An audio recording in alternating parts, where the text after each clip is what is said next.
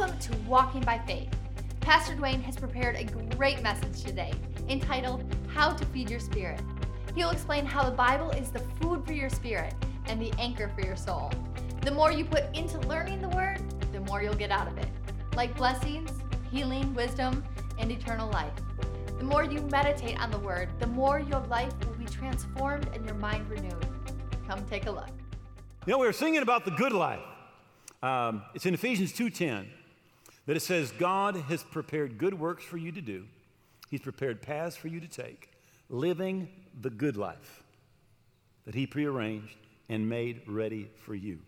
Know, the world tells you that if you follow God, you're going to miss it. The truth is, if you follow the world, you're going to miss it. Because it's in God that you will find the good life, the life that you were created for. And of course, God created us, He knows exactly what will fulfill us. And it's not the things that the world tells us are going to fulfill us. Well, today I want to I want to start this message back in the Old Testament with Moses. He's bringing the children of Israel out of Egypt. They come through the dead the Red Sea, excuse me. God opens the sea, the enemies are drowned, manna comes down from heaven. Moses goes up on the mountain, spends 40 days with God, comes back with a part of what is our Bible today. And as they're going through the wilderness, the Bible says that the soul of the people became discouraged on the way. They, they are going down in what is today the Judean wilderness, the Negev. Um, it's rocky, it's hot. Everything there has a pricker on it, you know. And, and they're, they're discouraged on the way. And the people spoke against God and against Moses. And they said, Why have you brought us out of Egypt to die in the wilderness? For there was no food, no water. Our soul loathes this worthless bread. So the Lord sent fiery serpents among the people. They bit the people, and many of the people of Israel died. The people came to Moses and said, We've sinned. We've spoken against the Lord and against you. Pray to the Lord that he may take away the serpents from us. So Moses prayed for the people. Then the Lord said to Moses, Make a fiery serpent, set it on a pole, and it will be that everyone who's bitten, when he looks at it, shall live. So Moses made a bronze serpent put it on a pole. And so it was. If a serpent had bitten anyone, when he looked on the bronze serpent, he lived. So Moses makes the serpent, puts it up on the pole, and after someone had been bit, they looked, there was deliverance, there was healing, there was salvation. Now, that serpent is a type of Jesus. It's interesting how John 3:16, the best known verse in the Bible, but right before it, this is what the, Jesus said. As Moses lifted up the serpent in the wilderness, even so the Son of Man must be lifted up. And Jesus is saying that serpent is a type of himself. That just like the serpent was lifted up and people needed to look to the serpent, he said, I'm going to be lifted up and people need to look to me. That there's salvation, there's deliverance when we look to Jesus. Now, the serpent was made of bronze, which is judgment type of it rep, bronze always represents judgment in the bible so what happened at the cross is sin was judged jesus went to the cross not because of what pilate or the romans did not because of what the jews did the bible says in romans 4 he was delivered up because of our offenses who sent jesus to the cross you did i did Right? And on the cross, Jesus paid for your sin. Sin was judged, paid for at the cross. Well, that was kind of the, the, the end of it. They go on and continue on their journey. But the Bible tells us that about 700 years later, there's a king by the name of Hezekiah, and there is revival happening in Israel. And it says, He removed the high places, broke down the sacred pillars, cut down the wooden idols, all forms of idolatry, and broke in pieces the bronze serpent that Moses had made. For until those days, the children of Israel had burned incense to it. So, so God used that bronze serpent, a type of Jesus, and there came deliverance and there came healing to the people. For 700 years, they're burning incense to the serpent and they're worshiping the serpent for 700 years. Now, did God use the serpent? Yeah. But were they supposed to get attached to the serpent? Were they supposed to get attached to the way that God blessed them? No. But you realize we, we can do something very similar to that. We can get attached to what God uses. But very often, what we do, we get married to something that God did. Right? We can get married to a type of music. We can get married to a song. We can get married to a person that God uses. In fact, Paul had to deal with that with the Corinthians. He said, Look, some of you, you think that it's Paul, some of you think it's Apollos. He said, Look, he said, I planted, Apollos watered, but it's God who gave the increase. And you need to get hooked up to God, not to the faucet of Paul or the faucet of Apollos. Right? See, what we can do is we can get blessed someplace and get so enamored by what we get blessed with that we forget where that blessing comes from. Amen. Right?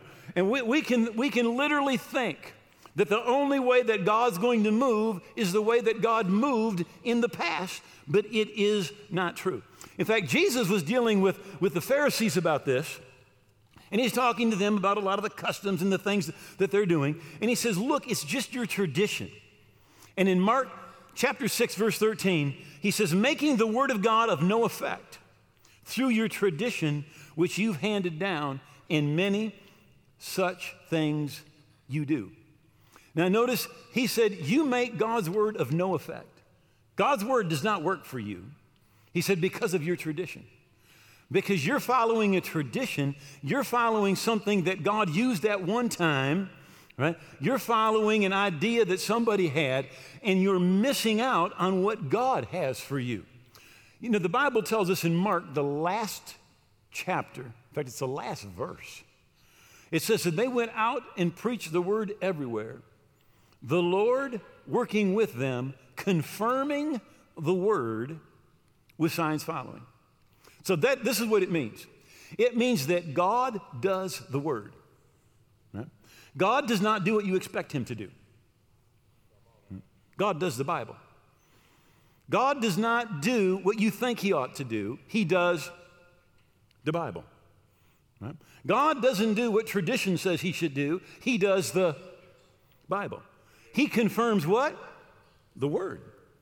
See, he's, the Bible says that he's watching over his Word to perform it right? But if you and I are following a tradition instead of a word from the, the Word of God, we're going to make the Word of God of no effect. Right? We can have a tradition. As a church, we could say, well, you know, somebody's sick, we should have a bulletin board in the back. We'll put their name on the bulletin board, right? That's a tradition. But the Bible says lay hands on the sick, doesn't it? It says, anoint the sick in the name of the Lord, and the prayer of faith will save the sick. We can follow a tradition or we can follow the word. Uh, water baptism. I think is such a powerful spiritual reality that God shows up, right? But yet we can just say, well, that's not, that's not anything important. Jesus said, do this to fulfill all righteousness. Right? But we can go with our thought instead of what the word says. Now, um, I, I, was brought up in church. We, we went to church every Sunday morning and every Sunday night. Um, some of you stayed home and watched Lassie at night. I did not get to watch Lassie. I watched Lassie two times in my entire childhood, and that's because I pretended to be sick so I could stay home. now, we were, we were in church all the time, all right? Now, now here's the interesting thing I, I went to church there for 20 years. Not one time did I ever see or hear a person get saved or see an altar call, right? Because this was what we, we, we believed. We believed that God had decided who would be saved before he made the world. Right? And if you were supposed to be saved, you are going to be saved. But you say, I don't want to be saved. Doesn't matter. You're going to be saved. And if you're supposed to go to hell, you're going to hell. You say, but I don't want to go. Doesn't matter. You're going to go. Right? So, so, so I'm, I'm hearing that. I'm picking that up. All right? And, and I'm like 10, 11, I don't know, 10, 11 years old. I remember laying on my bed and, and trying to give my life to God. Now, I didn't know how because I'd never seen anybody do it, I'd never heard it. But I tried, and, and, and you know, I'm laying there, and it seemed like nothing happened. So this was my thought. Now, I don't know what I was expecting to happen, but I thought something would happen. Right? So my thought was, I'm one of those that are supposed to go to hell.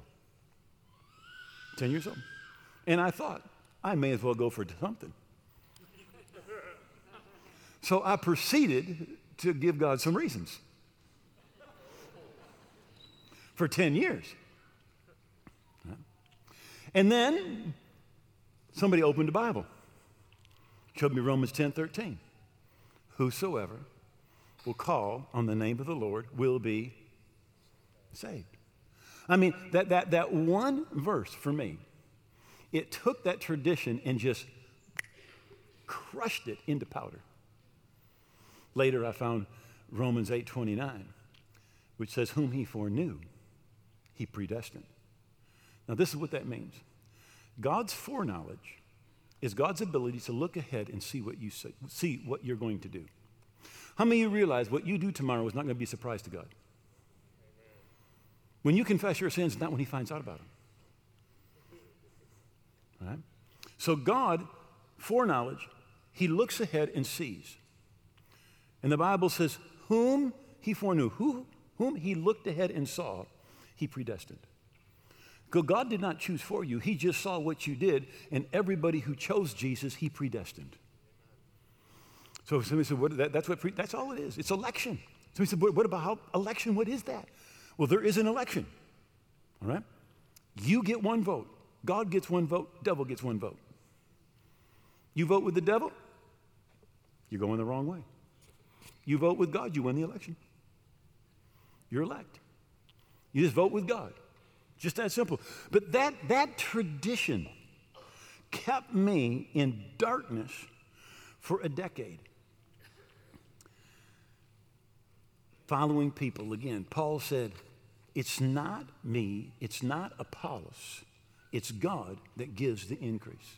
Romans 1:16 For I'm not ashamed of the gospel of Christ for it is the power of God to salvation to everyone who believes.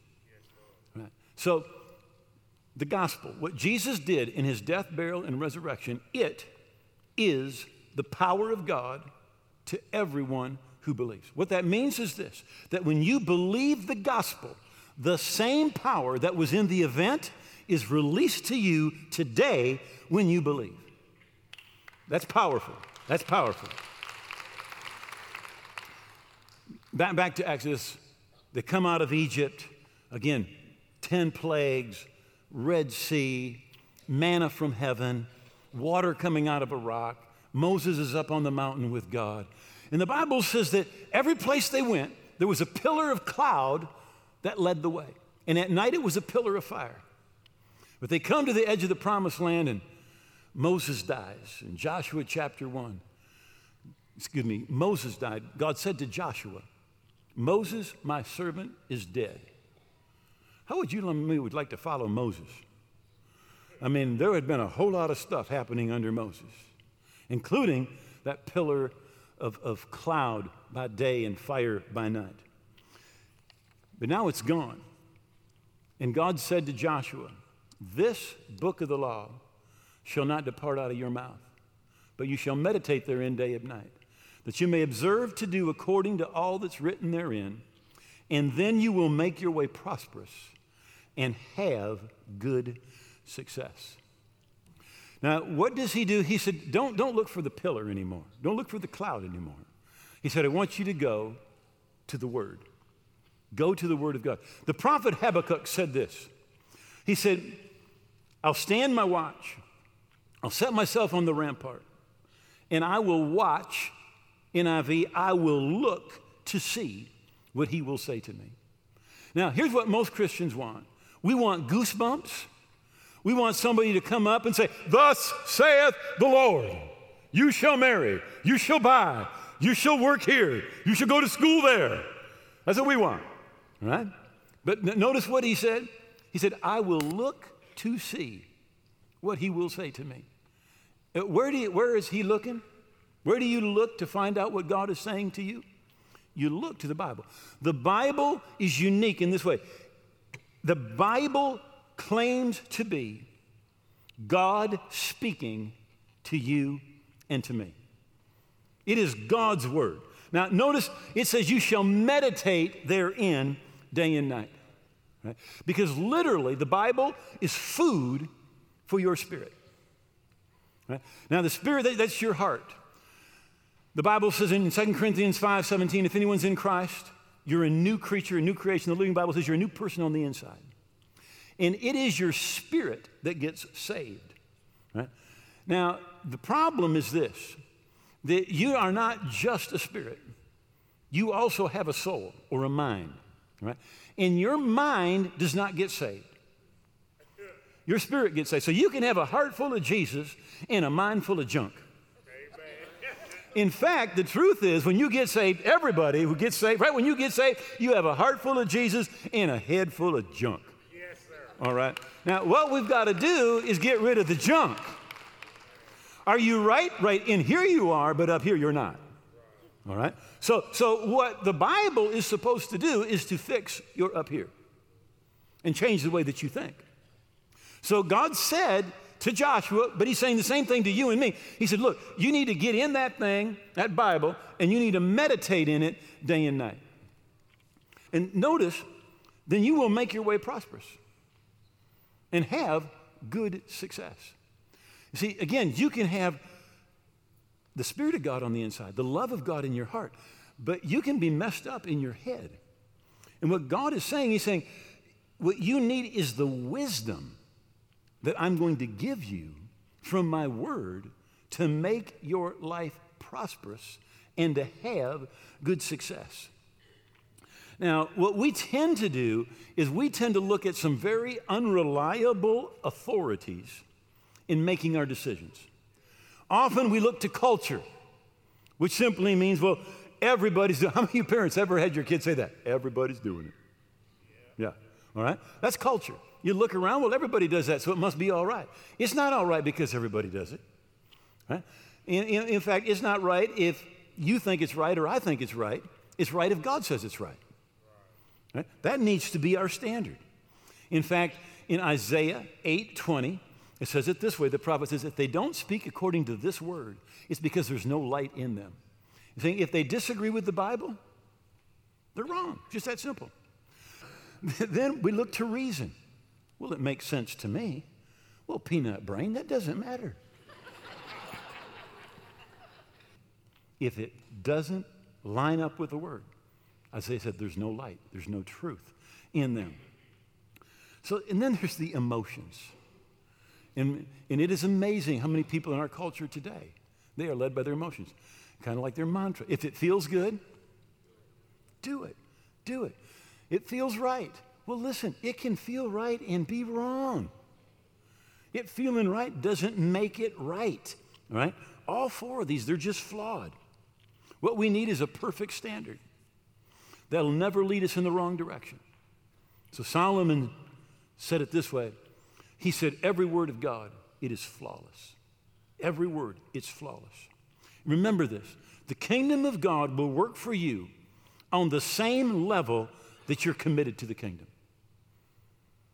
It'll work for you on the same level you're committed to the kingdom. Right? I'm not ashamed of the gospel, for it's the power of God to everyone who believes. See, every part you don't believe, you don't get. It works for you on the same level that you're committed to it. Right? And there's a test for all of those voices. Right? And it's God's word. Does it line up with the word? God's word is food for your inner man. It says in, in 2 Peter, it says, as newborn babes desire the sincere milk of the word that you may grow thereby. Look, you will never grow spiritually if you are not in your Bible. How many of you had breakfast? How many already had lunch? Planning to have dinner? Ice cream? Snack? Come on. We feed our bodies multiple times every day. And many of us believe that spiritually we can be healthy with one meal a week. If you just ate one physical meal a week, how many you know you'd be anemic? You'd be in trouble. And the same thing is true spiritually. We need to feed our spirit. And your body eats Matthew, Mark, Luke, and John, Acts and Romans and Corinthians. Right? So we need to feed our inner man. James 1. Therefore, lay aside all filthiness, overflow of wickedness, and receive with meekness the ingrafted word which is able to save your soul. Now, again, your soul in one mind, it's your mind. That's your soul. But it says that the Bible is able to save your soul. Again, when you receive Jesus, your spirit's saved. But your soul, your mind, is in a process of being saved. Right? And it's saved with God's Word. God's ideal way of changing us is to have us read the Bible and find out how we should live, and then depend on the Holy Spirit who is in, in, indwelling us to enable us to live that way. Right? Dietrich Bonhoeffer said, We should read the Bible not for ourselves, but against ourselves. Got that? Not for ourselves, but against ourselves. In 1 Corinthians 10, verse 11, it says, These things happen to them as examples, and they're written for our admonition on whom the ends of the world have come. All right. How many know that's us? We're the, one, the ends of the world. We're, we're close. Right? Now, those things are written for our admonition. You can check me out. In the Greek, you, you can literally translate this slap your face. These things are written to slap your face. Right? You see, you, you read your Bible, you ought to get slapped a few times. Right? In fact, if you read your Bible in the morning, don't get slapped. Keep reading until you at least get one slap. Uh, Rick Renner is going to be here again in, in January. Rick is a outstanding Greek scholar. And uh, he is working on a translation of the New Testament. And, and I, have got part of it back in, in uh, my library. And I took his 2 Timothy 3.16 and I want to read it to you. This is his expanded translation. All scripture is given by inspiration of God, and it is mandatory, essential, an absolute requirement for those things we affirm and believe to be true. It brings reproof, correction, and censure into our lives. It can take anyone, including those who've been knocked flat on their back in life, and it can set them back up on their feet again, regardless how long they've been down and out. The Word of God will make them once again stand erect and upright. It will put them back on level ground, fully equip them to successfully live life by a higher standard that leads to upright, godly, clean living. You see, the Bible's not just a book about doctrine, the Bible is God speaking to you, right? It generates life, it brings faith, it produces change, it frightens the devil, causes miracles, heals hurts, builds character, transforms circumstances, imparts joy, overcomes adversity, defeats temptation, infuses hope, releases power, cleanses your mind, breathes things into being, guarantees your future. It cleanses, it corrects, it warns, it brings peace. And it should be a part of every believer's life every single day. Every day. Now, I want to close with an admonition that was given to the kings of Israel. And it's just as true for us as it was for him. It says, Also it shall be, when he sits on the throne of his kingdom, that he shall write for himself a copy of the law in the book from the one before the priests and the Levites. Now, of course, this was the day of scholars when you couldn't go and buy a book, it had to be written out by hand. He said, he has to have a copy. And it shall be with him. And he shall read from it all the days of his life, that he may learn to fear the Lord his God, to be careful to observe all the words of the law and these statutes, that his heart may not be lifted up above his brethren, and that he may not turn aside from the commandment to the right or to the left, and that he may prolong the days of his kingdom, he and his children in the midst of Israel. See, if you'll spend time every day in God's Word, it will impart wisdom to you, it will impart faith to you. You will have something that is so lacking in our culture the fear of the Lord. It says it will keep you from being proud, thinking you're better than other people. God's word will work on the inside of you every single day. But you and I need to put that word in our heart. The, the, the proverb says, The way of the Lord is strength to the upright. In other words, every time you do it God's way, it's going to bring strength to that area of your life. When you do marriage God's way, every time you do it God's way, it'll strengthen your marriage. All you need to do is live life God's way. See, it imparts faith. Faith comes by hearing, and hearing by the word of God. It is an anchor.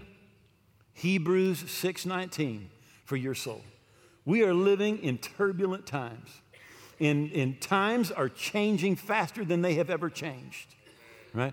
Culture is going in crazy directions. You need an anchor for your soul. And if you build your life on God's word, you will have an anchor in uncertain times. You will be solid, right? Jesus said it's like you build your house on the rock. You know, if you're watching but you don't know where you stand with God, or you're away from God and you say, I want to get right, I want to be forgiven, I want to live my life for God, I want to be a part of that kingdom of God, I want you to just bow your head, pray this prayer out loud. Just say, Oh God, I believe that Jesus died on the cross. I believe his blood paid for my sins, and I believe he rose again. I give him all of my heart, all of my life. I'm going to live for him every day. I thank you, you've heard my prayer, that I'm forgiven, that my past is gone, that I'm your child, today and forever. In Jesus' name, amen. If you just prayed that prayer with Pastor Duane, congratulations. You are making one of the best decisions of your life. Pastor wrote a book, Your New Life, and we'd love to give you a free copy. There are all types of answers to questions you might have like the importance of being a part of a local church, water baptisms, and the Word of God. You can go to walkingbyfaith.tv and request a copy of this book to be mailed to you, or you can download it right there. Either way, it's absolutely free. When you check out walkingbyfaith.tv, you can also purchase a copy of today's message, How to Feed Your Spirit, in the WBF store. If this ministry is feeding you and blessing you spiritually, please consider becoming a partner with us. You can go to walkingbyfaith.tv slash give and click on the giving option that's right for you. Go renew your mind and transform the way you think. We'd love to pray with you or answer any questions you might have. So give us a call, send us an email, or check us out online. We'd love to hear from you. Next week, Pastor Duane will be teaching on Good God, Bad Devil. Don't miss Understanding the Spiritual World. Until then, be blessed.